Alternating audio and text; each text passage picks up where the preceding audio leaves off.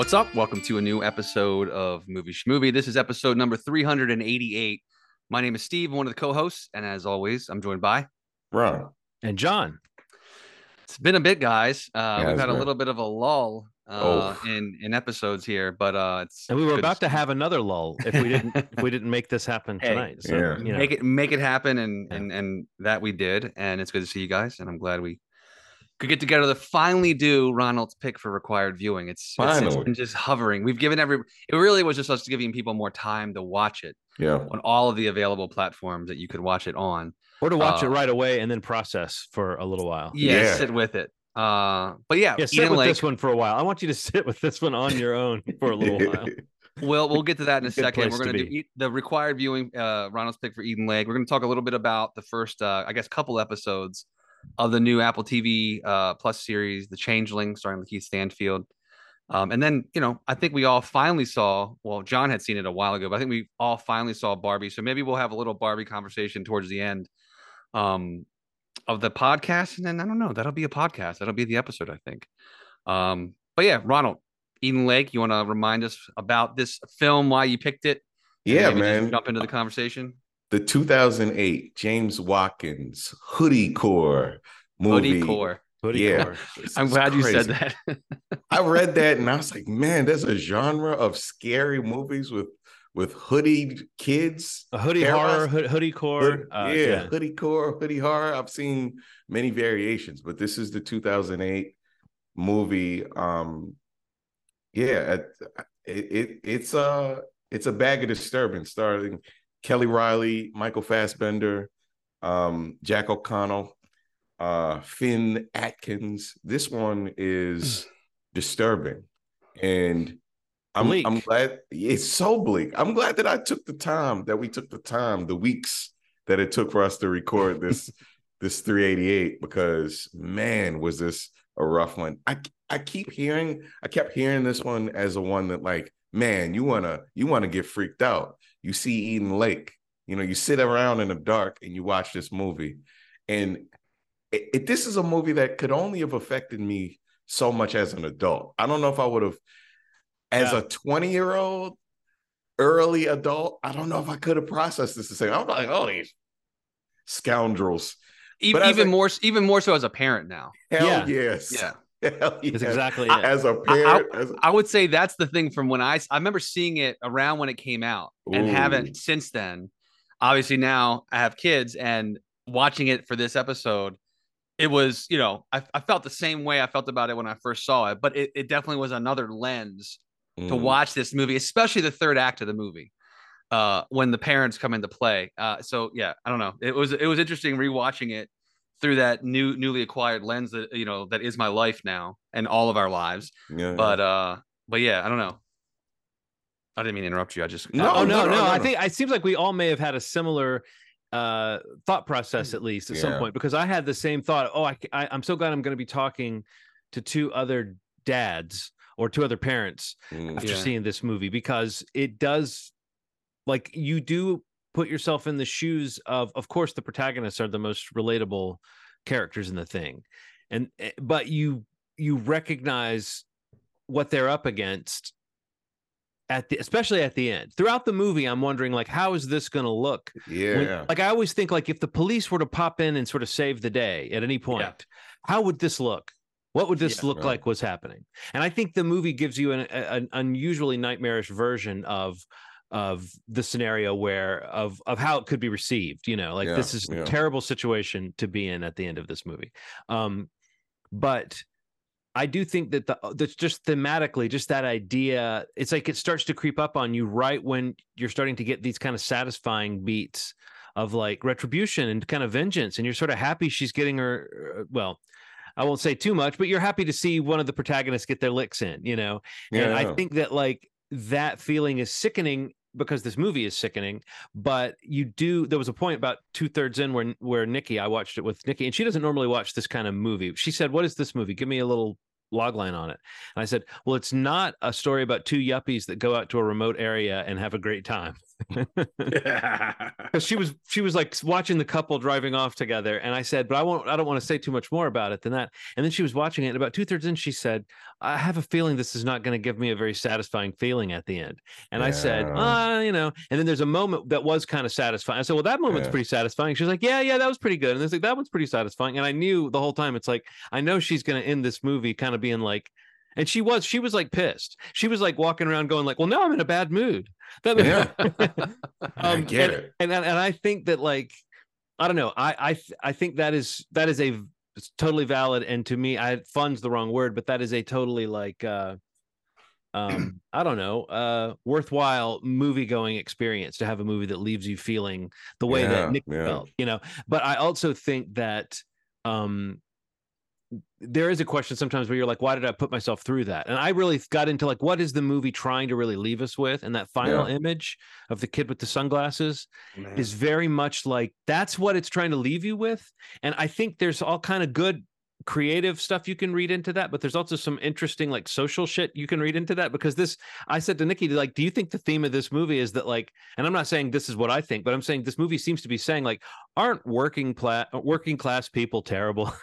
Like, isn't everybody, aren't blue collar folks just a bunch of, like, it, there is this weird thing where there's nobody in that world that seems to care about what we could see as like the moral thing that's happening. And then I looked into it, and I saw there were some critics who criticized it as being like a class warfare kind of jab that suggests that poor people, or that just rural people or whatever, are all evil. And it's like, I don't really think that's the way this movie feels. But I do think by like blurring the lines between what we normally think of as like a horror scenario, like say Texas Chainsaw or something, you know, which has a similar arc to it, where it's like you just go into someone's territory and then you're fucked, right? That has like a, you know, they're heightened. This is so grounded and so believable that it does feel like this could be anywhere, and this could be happening any town. So I think there is an interesting thing where I did ask myself, like, is this movie trying to say anything about youth? Or is it about trying to say anything about a certain kind of mindset, this kind of enclave, these people who would say, well, we're not going to call the cops, we're not going to let outsiders come in and mess with our shit. Like, there is something the movie may be trying to say. I don't know that I got a clear message, but I know that that last image is so chilling to me of just of who we're left with at the end there, and the circumstances, especially what he does with the phone. You know, it's just one of the most evil endings of a movie I've seen in a while. A lot of movies we watch that are bleak still let you off the hook a little bit more than this one does. This is just, this is brutal. Yeah. I don't know, what do you guys think about all that social critique stuff? Do you think the movie's trying to take a stand on anything, or with a message, or do you think it's really just like, this is a compelling, grounded scenario, and you can, the reality of it is what makes it so effective? I'll first say that I know this population of people, they have no race. It's just like a very like keep it in the community, but also like anybody who represents anything different is an enemy. I think as a person, I'm a pretty positive person, and I have to say this when I see things like this. Comeuppance are fake.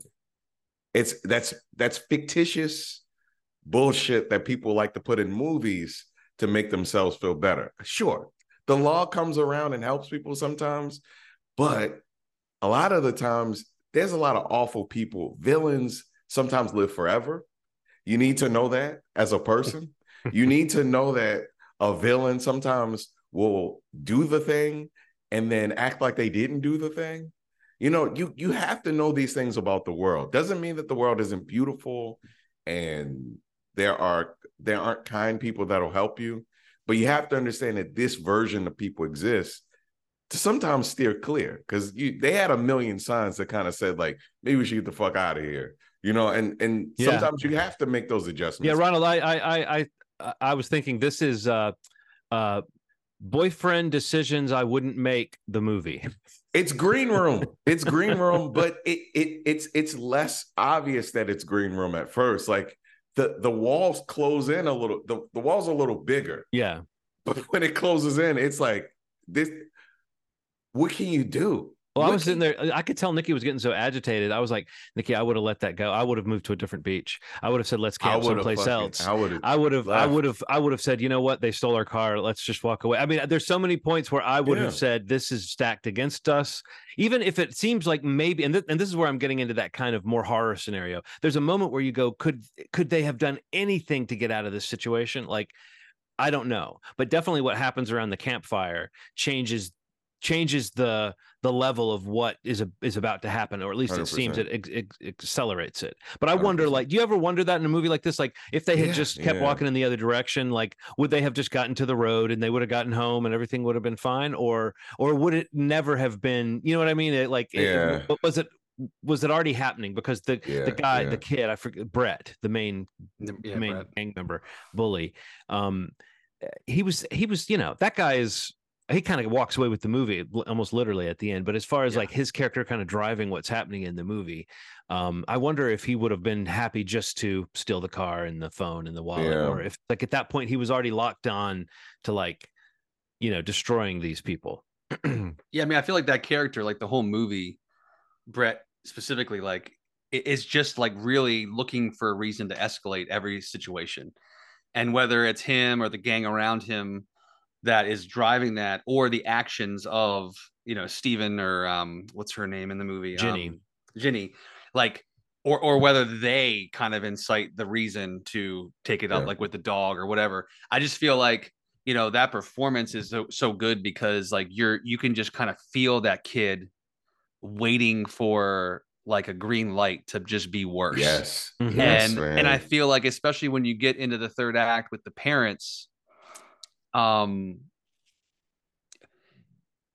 kind of see that, like, what's the word? Like, I don't want to say that they just see nothing but green lights, but I just feel like, you know, when the parents come into play, you can see like how easily they can manipulate the situation to be, oh, I'm just a kid, you know, like, even though I'm a human being, like, inflicting pain and killing people. And it's just like, they kind of prey on, even if they argue with their parents and they hate their parents, or like they rage against their parents or whatever, like when they need to, it's like, I'm still just a kid. Yeah. And that's when the parents kind of come in and take over. And like, you see where this is like trickling down from. And, right. No, I was wondering if that's where you were getting to it. Cause I was thinking, like, the main thing that I see there is, like, I see how this kid is the way he is. Yeah.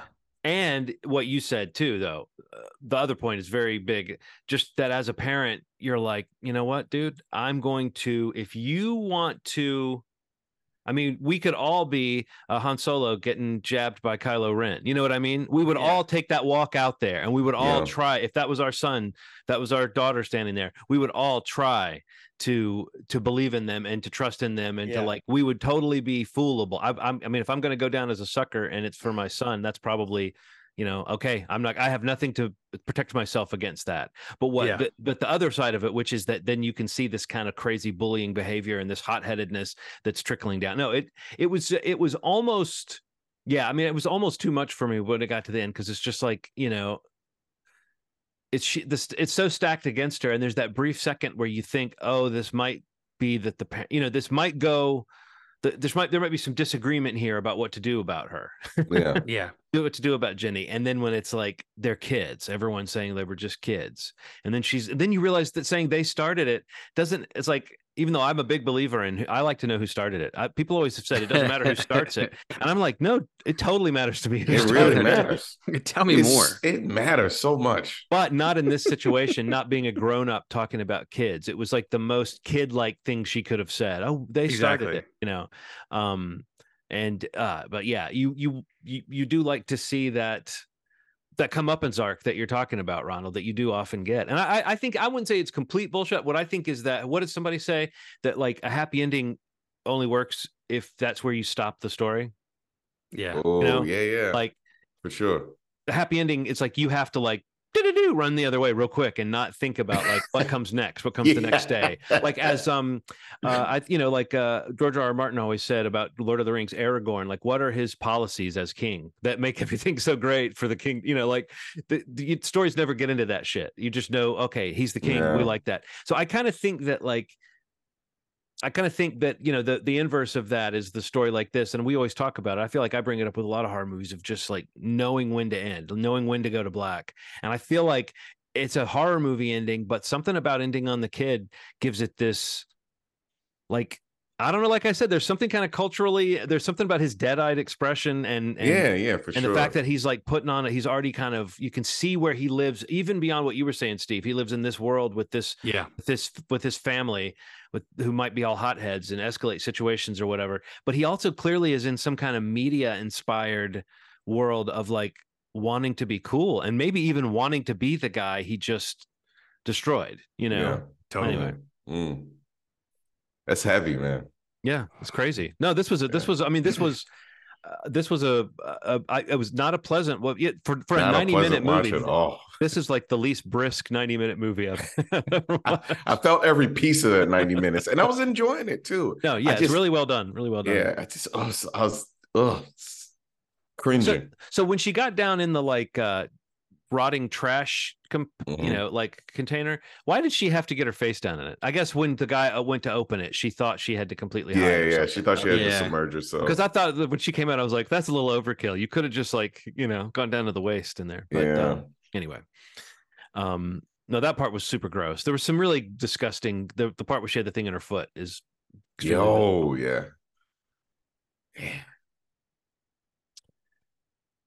So who's the next pick? Steve, it's you. As I say, it's me. Wow, I always question whose turn it is, and I was like, shit. So yeah, I never really planned for this, but I mean, I'm looking through my list here, and I think that there was a movie that just came out this late summer that I kept hearing nothing but amazing things about, and it was at a couple of the festivals earlier in the year, but I think it's coming out on demand. So it would be coming out next week on, I think, the 14th or the 15th, and it may even be on streaming on Hulu. But I know it's going to have some sort of digital release on the 14th. So I guess next Thursday, Friday area. But this is a movie that came out earlier this year. Later this summer, starring Ben Platt, Molly Gordon, Amy Sedaris. It's called Theater Camp. Mm. And I've heard nothing but amazing things. The trailer's great. It's basically about the staff at this rundown theater camp in New York, and they kind of come together to kind of keep the camp afloat, basically to kind of create this effort to kind of keep the camp going. But I've heard the music's great. Performances are super fun. That is very funny. But yeah, I didn't have a chance to see it in theaters. It had kind of like not the best release, at least where we are here. I know it was at one of the theaters by me, but I just, you know, I didn't get there in time. It was sometime in July when it was released. But it looks like September 14th, it'll be on Hulu. So if you have a Hulu, or if it's coming out as a digital on demand, if you want to rent it or buy it, it'll probably be out around the same time.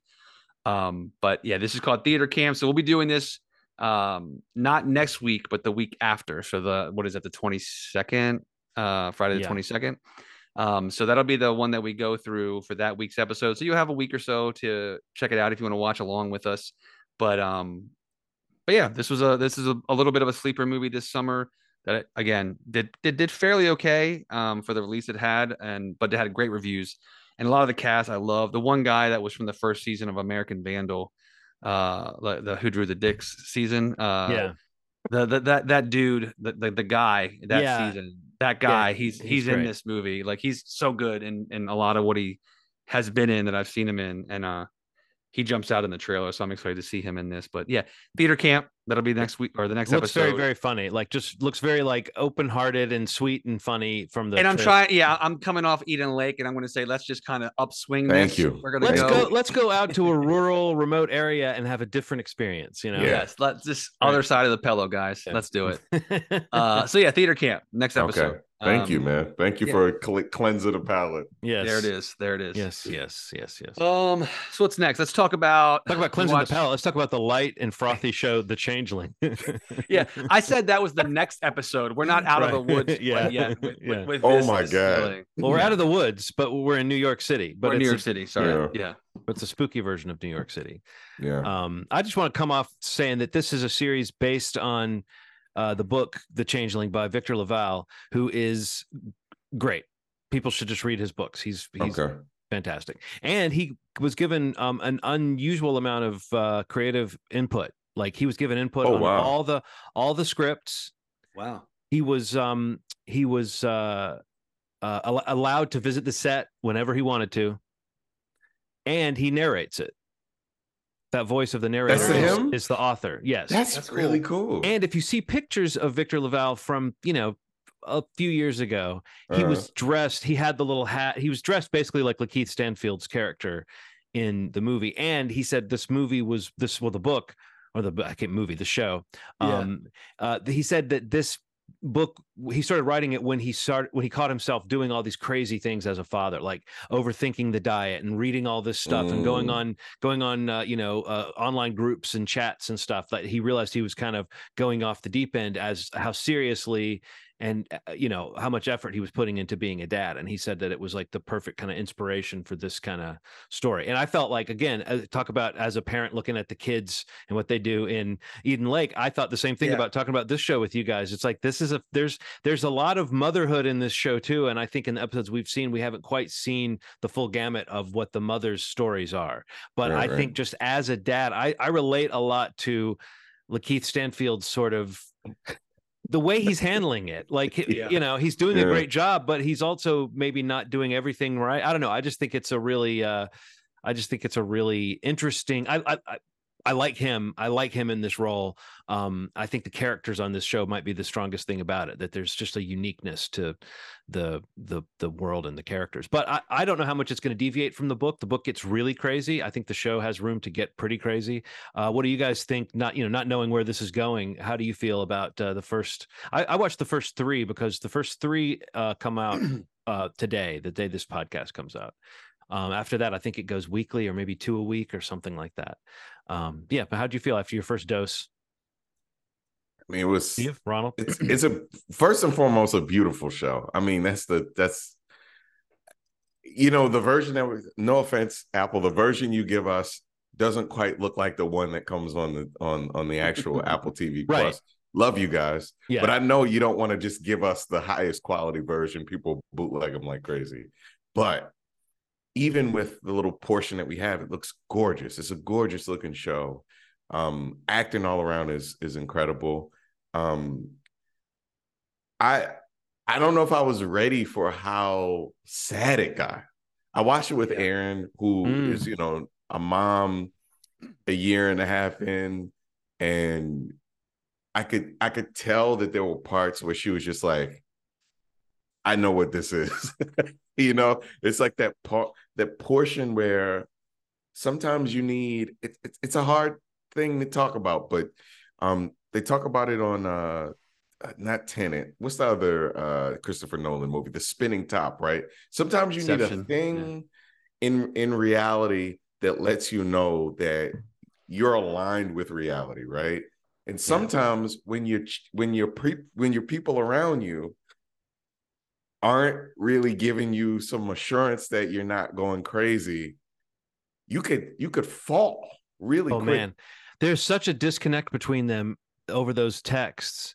It is so, you could not get yourself out of that situation ever. Neither one of them can understand what's happening. You know what I mean? That could happen once, and nothing else weird could happen in your marriage, and that could drive a wedge between you, because there's that moment where, like you said, Ronald, a woman is feeling vulnerable and like no one's believing her, and he is looking at every bit of evidence he has in front of him, and he's trying to do and say the right thing, and it amounts to not believing her, And it's incredibly hard. Like, I agreed that was incredibly sad. I felt that rift because they had such a sweet romance, that I was so sad to see, like, here's something that she's not going to ever be able to get past the way that he, or at least not naturally. She's not going to easily get past him, basically, like, oh, take some pills for that, Yeah. The romance was so beautiful, man. Like, seeing him kind of come back to the library and, they have this chemistry. She's obviously beautiful, and he's like the most handsome dude with an incredible voice, and he's only 32 years old, which makes no sense that he feels like this very lived-in person. His eyes are the killer. Because if you notice, there's one shot, maybe, I don't know if it was in the second or third episode, I don't know how far you got, but there's one shot that's like a distant shot of him that's framed like in the corner of a shot, and it's just an interesting shot, and he's looking up. And I swear, even though his eyes are like little dots on the screen, they're so expressive, even at that distance. He can do this thing where his eyes get wet and he kind of flutters his eyebrows. It's like a LaKeith move. One day someone will do a supercut of the LaKeith eyelid flutter. But like, I think there's something he brings to that character, and she's amazing. Like I don't really know. I know people know her from Letterkenny. I don't really know that show very well, but I thought she was just had a real like offbeat energy to her, and even her walk, everything about her has got this kind of very, it really helps that characters pop, as I was saying, the fact that they feel so distinct. And I did like seeing their sparks that kind of flew. Like I liked him saying one of your eyes is bigger than the other. And she's like, oh my God, I can't believe you said that. And he was like, no, I mean it in a nice way. Yeah. That is a compliment. You're the most beautiful woman I've ever seen. And and they do play it close. That whole idea of him continuing to kind of badger her into dating him. They own up to how like this could be seen as creepy or it could be seen as stalking. Yeah. But I feel like in cinema language, we understand that that can also mean there's a spark, and we find out why she's not giving into it later. It's because she's about to move, you know? So she wasn't actually not giving him a little encouragement. She was just not able to say yes. No, that was very, very, well done. The little romance, but yeah, watching it going, I know how bad this is going to get real fast. Yeah. Steve, what'd you think? No, I mean, I'm in, obviously. Like, I think, you know, I only watched the first two, I mean, the standout definitely is the two leads. I do know her. I've seen a couple episodes of Letterkenny, but I mean, LaKeith is just like, you know, one of the more consistent, you know, even when stuff that he's in is maybe not that great, he's always the standout, or at least something that is very easy to, you know, enjoy. But yeah, this is a great start to a series. It is kind of one of those, you know, secret, or what do they call them? A puzzle box. Puzzle box, you know, series, which I'm or mystery always, box, maybe is what they call it. Yeah, I'm always game for that.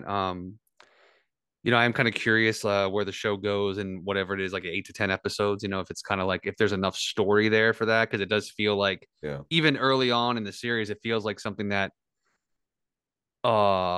would be set up to be like a multi-season kind of show, or could be, at least, if that was the motivation. I mean, and I'm not familiar with the source material, so but yeah I mean, you know, the start to kind of, and you know, something else I really loved, I mean, especially in the first episode, like the way that they kind of handle the jumping around in time, like kind of going to talk about his parents and her parents, you know, just you see these small scenes or sequences where you get like little pieces of information, and you know, about his dad's background, and like, you know, the naming of him, and you see like it's just a really kind of like nice amount of time, just it's just about the right amount of time to spend in a flashback, not involving the character directly that we're with in real time, you know, which is like, and I thought that it was all handled really well. So if that's something that, you know, continues through the series, I'd be curious like how that kind of fills in.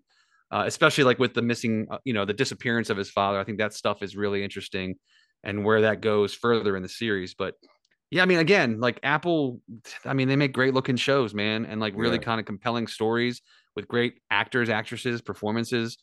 And this had a really great like trailer, you know, too. So I hope people kind of check this out and give it a shot.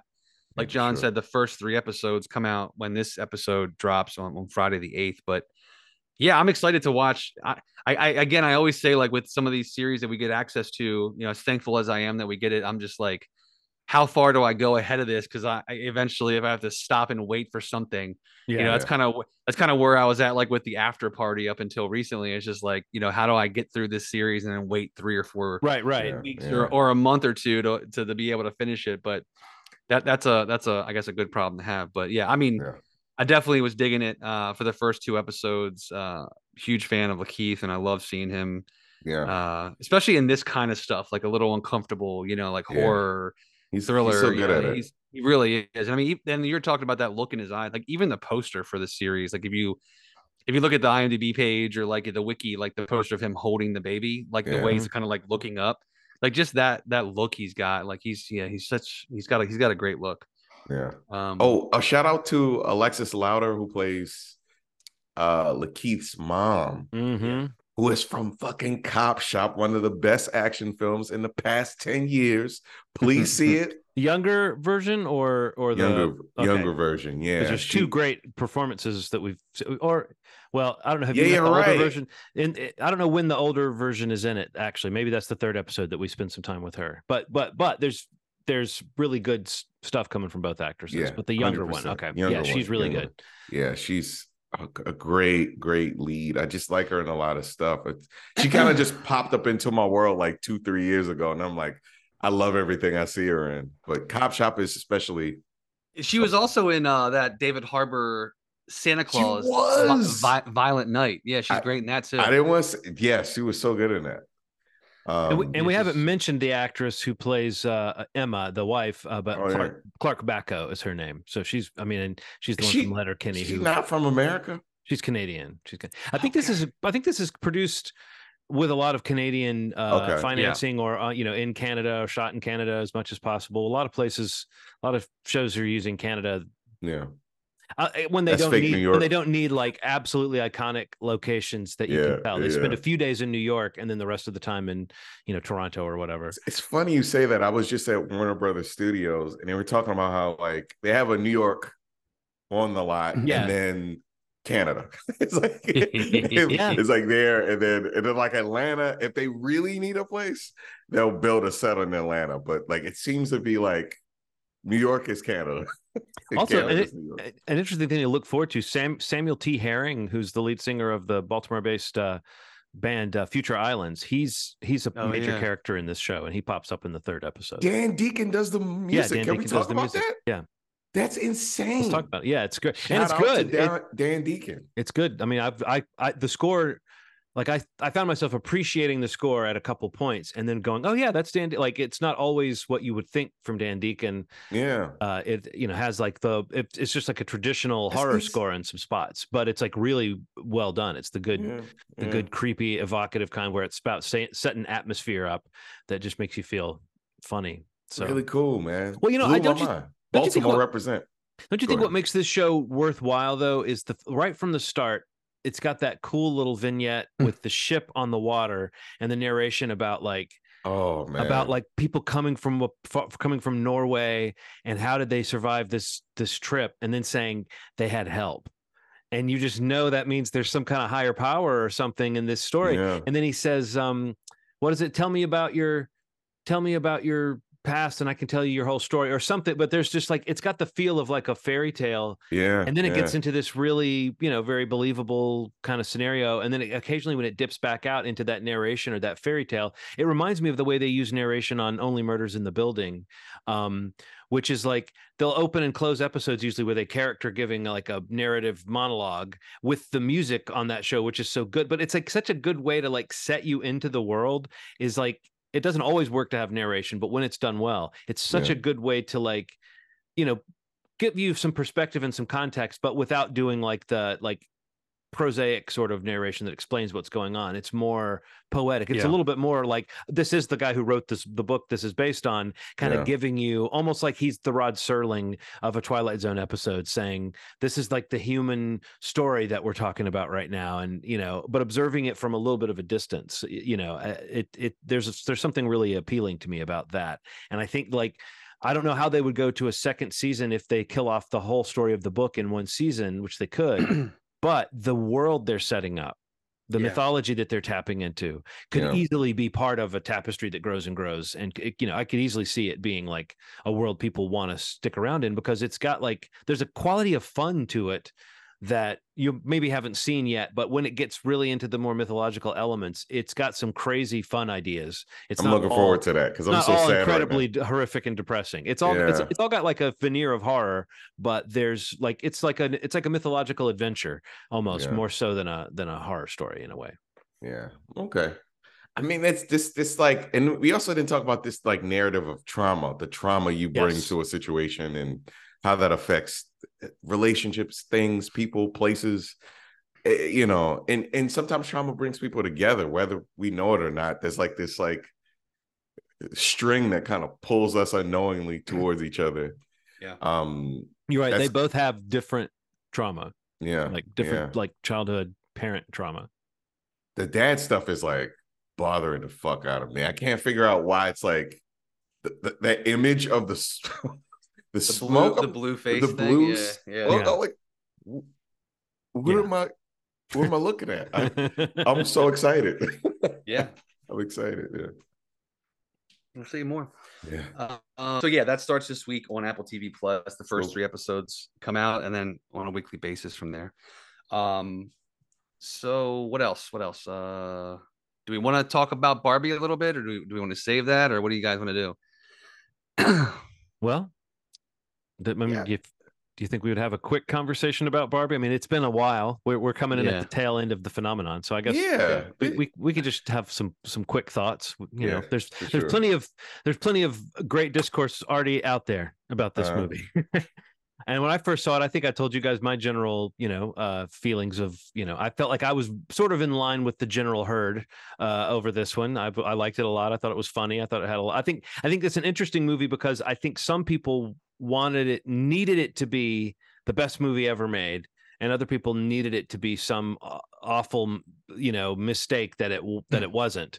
Right. I don't know that I'm closer to the first group than the second group, but I don't think it's like perfect or anything. But I do think that it somehow managed to, it's just one of those movies that feels like somebody did a thing. It's a complete statement, and it is partially successful because it's a historically well-known toy brand that has a lot of stuff associated with it, and it partially was a huge success because of the word of mouth and all the reasons why people were excited about the kind of message and stuff and the humor of the movie. So I mean, I don't know. We kind of talked about it as the Barbenheimer thing. This was just a win for movies in the middle of the summer of 2023 to have non-superheroes, non-sequels that people were that excited to go see. So yeah, I feel very warmly towards this movie, even though I could nitpick it if someone were to say you have to nitpick it. I think, I mean, us talking about it now is pretty well timed. I mean, the digital release of this movie is this following Tuesday, so us talking about it on the 8th, and it's available, I think it's on the 12th. You can buy it at home or rent it at home if you want to watch it again, or if you never saw it until we did recently. But yeah, I think this is like a huge win as a movie. Like I thought it was great. I really enjoyed it quite a bit. I probably would say the same thing. I don't think it's like a perfect movie. It's not like top of the year for me. Maybe in the tops 10, 15. I don't know, of what I've seen so far. But I do think coming into it like kind of after the sensation probably excuse like my viewing of it, only because all I've heard is just such amazing things from everybody I know, like literally people that never go to movies anymore just telling me about the movie, which is right. One, that's an amazing thing. Like the idea that this is going to be the biggest movie of 2023. I don't think there's going to be anything that comes out that gets close to it. Like it's done. Like this is the biggest movie of the year. What started out as what would probably be like a 2-quadrant film became a 4-quadrant phenomenon and superseded any expectation. And on a daily basis in the weeks leading to its release, its projections were like doubling, because of great marketing, great reception, and just a great movie that was well made. And I think the idea, like you say, John, using this historical figure, this toy, this icon, and this brand as like kind of a launch pad for a really original film, that kind of a spoke in the middle of, I think was a really great approach. And I think having a great director like Greta Gerwig and a great cast all around this movie did nothing but just kind of take it to every next level that it probably could have went to, kind of going through this existential exploration of identity and, personhood, womanhood, manhood, like every kind of thing that this movie is kind of stepping into. I think it kind of handles really well across the board. But yeah, I think it's extremely entertaining. It's very funny. It's got a lot of heart. I mean, there's some really, really great dialogue. The America Ferrera speech, I thought was pretty incredible. Especially like with her daughter watching her speak this, this monologue. I thought that was great. But yeah, the cast is really like what just, I think the performances really kind of are what just, kind of let this movie soar. Even the narration by Helen Mirren and these little asides from what note to the filmmakers: you don't cast Margot Robbie as Barbie. If you want her to not look perfect, that kind of stuff. Choosing this, maybe this wasn't the right actress to make this point or something like that. Right. You know, that those kind of like winks, it just kind of exudes this fun nature of the movie, even though it's really kind of tackling some heavy themes. Yeah. And I think they balance that really well. Margot Robbie is incredible. I think she's great as Barbie. I mean, but I think that, you know, you walk out of this movie being like, at least, you know, most everybody that I've talked to going in, and even myself, like Ryan Gosling just kind of like blew my mind. Like he is just, he's a treasure. And we know how funny he is and how game he is, you know, the nice guys, and even, you know, little comedic bits that he has in other movies that he's just so fun to watch, especially when he's got something like this to do. And well, he's willing to look so stupid. Yeah, that's the best part. And it never hurts him. You know what I mean? I mean, it never hurts his status in my mind. Status, like he did it. You talk about nice guys. He's got some great physical comedy in that, and that was a real revelation to me because it was like, oh, he's not just a cool guy. He can totally be like the putz, and he does like some. I mean, he takes that to the next level as Ken, and it's like I think as it's. I've heard people say it's funny that that guys think this movie is like, you know, the Ben Shapiros of the world think this movie is some kind of anti-men statement. Yeah. When Ken is, they use him brilliantly to like illustrate something that I think we've all talked about, actually, maybe not on mic, but like how like so many guys don't seem to get that like the patriarchy screws men too. Out of being themselves so often. And it's like so often that people act like that's not happening. But I feel like this movie did a good job of making that point. You know, it's not just about horses. like oh my God. Making that point in a way that was funny and character driven and didn't take away from Barbie's arc, even if what you're saying is very true, that if there is a takeaway from this movie, I have to say I think the Ken stuff is the real, like, you'll be talking about it on the way out of this is he's got the moments in the movie. I mean, outside of really... maybe the speech that you're talking about, that was another big moment, but he's got like maybe the more dynamic character arc to go through. Barbie's a little bit more steady, but I think sometimes protagonists have that thing. If you're not going to make your protagonist like wretchedly flawed, which Barbie's not, then they sometimes don't have as much to do in the movie as the sort of villain, which is what Ken is essentially. He's the antagonist. Movie that you mentioned the horses, that line when like when he's like, I never really even liked the patriarchy, especially when I realized it wasn't about horses. Like the way he delivers that is just like, oh my God, I was dying. Well, I loved him when he first sees the world and he first sees like women, like women ask first what time it is. But it's like he thinks it's so neat that the guys are in charge, you know. And again, it's like it's so innocent. That's the perfect. I don't know. They found so many perfect ways to make the joke they were making, and I think you can't discount like that. Greta Gerwig and co-writer Noah Baumbach, they're not like amateurs at this. They're both like pretty good at writing movies, you know. And I think that was another huge thing for me. And I love hearing her talk about her choices and the things that influenced her and what she might want to do with other movies. I mean, I don't think she's going to be the kind of director that you can pigeonhole. No, for sure. What did you think, Ron? I mean, to see it. I'm in a marriage with a woman who is going through the same thing with her niece. Like, so it's. So I always think that like bonds between kids are the same, but like on no level is the bond that my wife had with her niece anything like a relationship I've ever had before. Mm-hmm. So, you know, she's 12 and she's and nothing's cool anymore that they liked. Nothing. And it's heartbreaking to watch. It is one of the hardest things in the world. Specifically because of the circumstances that brought them kind of close, to see it happen the way that it's happening. So it hit me kind of hard. Greta Gerwig Trojan horses me every time with something I'm not expecting to feel in a movie. So, you know, I was tearing up a couple of times, like, but it is fun. Yeah. It is irreverent. And I think that like Ryan is amazing. Simu, I feel like, is not getting the credit. I feel like in America, they to me are like these kind of like people you should kind of be watching out for too, because they're doing something different, like something a little like against. The Squirrel guy was great too. Yeah, there's like these like characters in the background that are kind of like driving me crazy. How that's what I call him, Scroll Guy. He's no longer Kingsley Ben-Adir. He's just the Scroll Guy. No, he had a funny bit with Gravik. I don't remember what made me laugh so much, but whenever he had the binoculars and he was like looking at Barbie's feet from afar, his physical. Just his, I thought that I chuckled out loud. He when he gasps, he's like, right, and he's over there looking through the binoculars. So good, but they fit in that Gosling equation, don't they, Ronald? It's like Simu Liu and Kingsley. They both Kingsley. That's his first name. I get it right?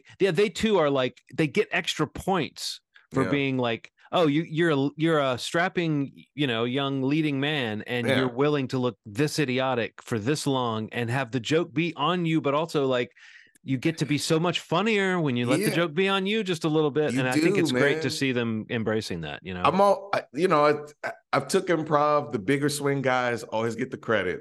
The people that set them up are the people that set them up and make them look good. So like Ryan is incredible, but I think that like.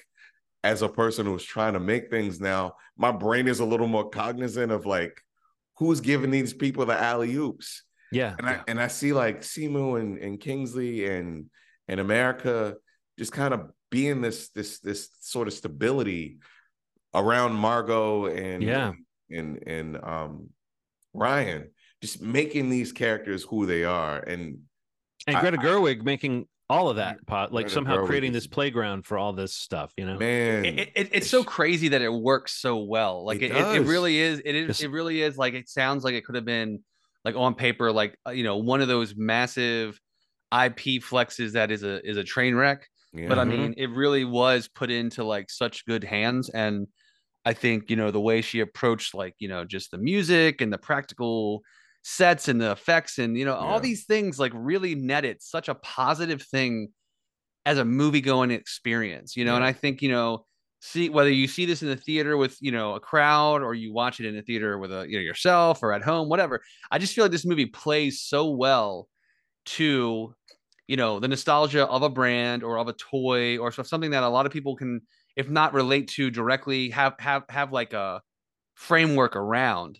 And the importance that this toy has or this iconography has in, in America, in the world, in girlhood, womanhood, kids in general. But I mean, like specifically women, it's just like, and they really took such good care in making sure that, the way that they would exploit that in a movie would be beneficial for like really anybody that wants to watch this movie. And that's where I really feel like the movie succeeds in being a 4-quadrant movie. And it's why people like everybody saw this movie. Yeah. Like it's pretty phenomenal. Really. People felt like they were supposed to go see this movie. Yeah. You know what I mean? Yeah. The more it sat with me and I thinking about the scenes and like the deprogramming and even like the weird Barbie scenes and like the casting across the board. Good. Kate McKinnon's so good. Like Will Ferrell and he's doing his thing, but I mean like everything just works across the board. Even him doing his thing almost becomes like a meta joke because he's done that thing before, and he was a similar character in the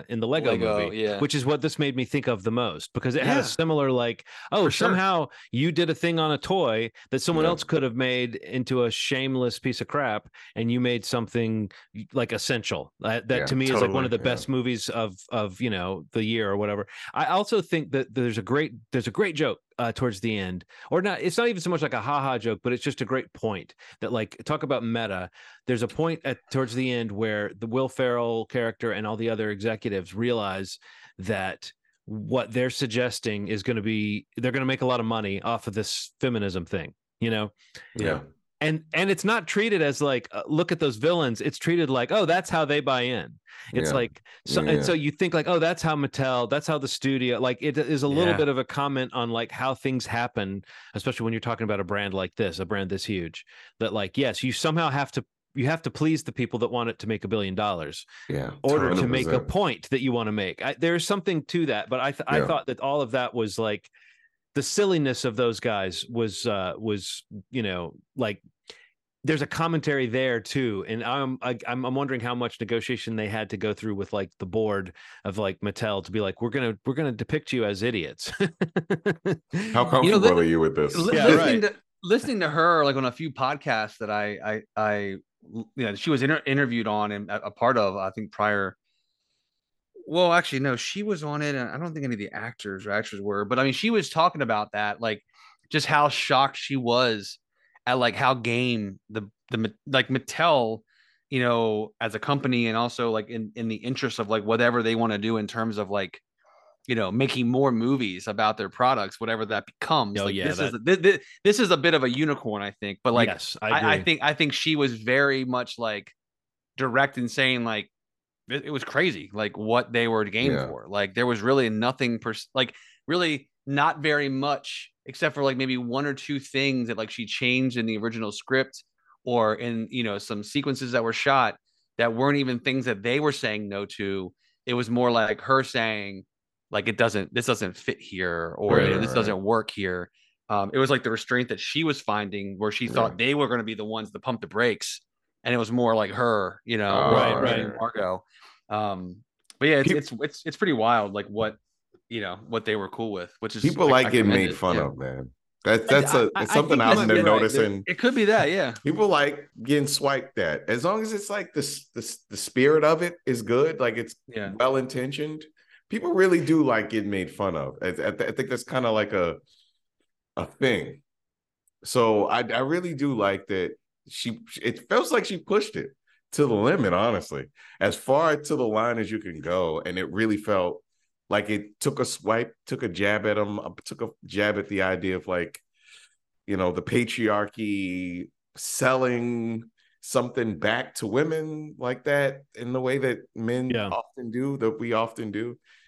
That was so well done that it shocked me. You know, who's that guy who's on the board at Mattel, who's also in season one of the After Party? He's so good. Demetrio, what's his last name? Demetrios is his last name.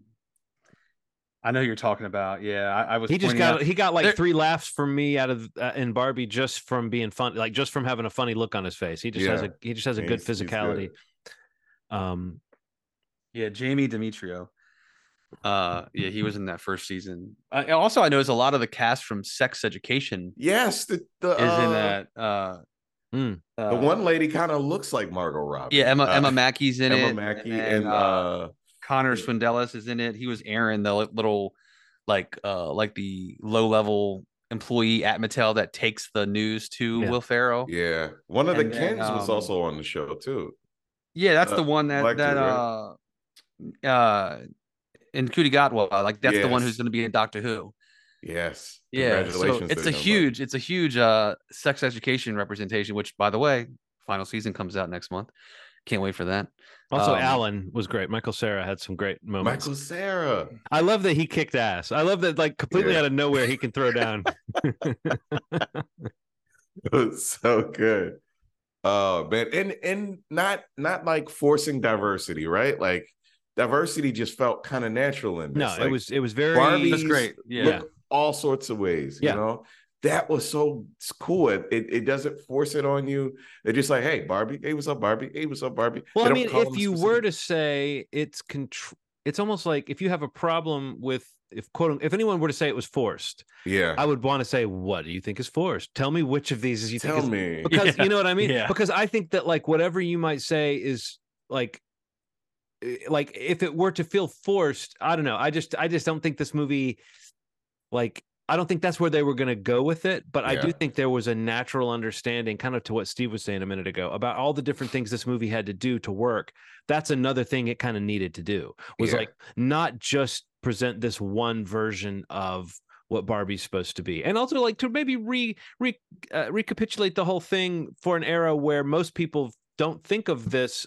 You know, as a like there are different decades of people and different reasons and different attitudes people have that they might love Barbie for various reasons. And I do think this movie, kind of what you were saying, Steve, it gets all those people under this big tent. It like, you like it ironically. Well, this movie's going to be good for you. Oh, you messed up your Barbies and cut their hair and put makeup on them. And guess what? There's one of those in this, you know. But you also have Issa Rae as like the you know, president. You know what I'm saying? It's like it's not forced. It's It's just part of, it's like part of the tapestry of a movie that's really trying to do a lot of things. And I guess that is the remarkable thing, is that somehow it clicks. It didn't feel like they were doing too much. But yeah, but the tide of like, we're making more movies out of toys. That is, Get out of here. It's going to be, we're going to, you know, when they announced that Lena Dunham is doing a Polly Pocket movie, that's when I was like, this sounds like an Onion parody of, of Polly Pocket. I think I wrote back to you like, that's a joke, right? No, like, on our text thread, and you're like, no, this is real. Let me link you to the Variety article. But it's like they never learn the right lessons, you know. And when it comes to these types of things, the lesson is not let's get 43 toy-related movies in production. The lesson is like let's give Greta Gerwig a few bucks to see what she wants to do, you know. Right? Yeah, for sure. And then, not even to make a Barbie 2 or to sequelize this thing. It's like, let's just kind of, what's the next original fun thing that somebody can, you know, do, and whether it's leveraging a toy, let's have a conversation. But yeah, I don't know. It was really, really pretty great. I was very, very entertained. I loved it. Yeah. So yeah, that's coming out. If you didn't see it in theaters, if you want to see it again at home, even if you have, just on demand this coming Tuesday on the 12th, so you can find it on any of the digital platforms. What else? Anything else you guys want to mention before we wrap up? That's the show. All right, cool. MovieSchmovie.com is the website, youtube.com/MovieSchmovie podcast. You want to watch the video option. We'll be back in 2 weeks to talk about some stuff. You know, that's what usually happens. My required viewing pick, as a reminder, is Theater Camp, which also comes out on video on demand next week. And also, I think, on streaming on demand on Hulu. So you can watch that if you want to check it out with us. And we'll be back with a new episode in a couple weeks. So we'll see you guys soon. And as always, you made our day. Thanks. Bye.